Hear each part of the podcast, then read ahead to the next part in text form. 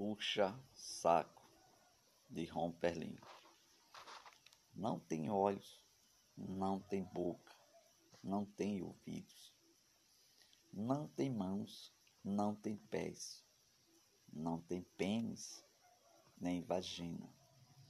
Não tem dignidade, vontade e desejo, só sabe mijar nos pés do poste.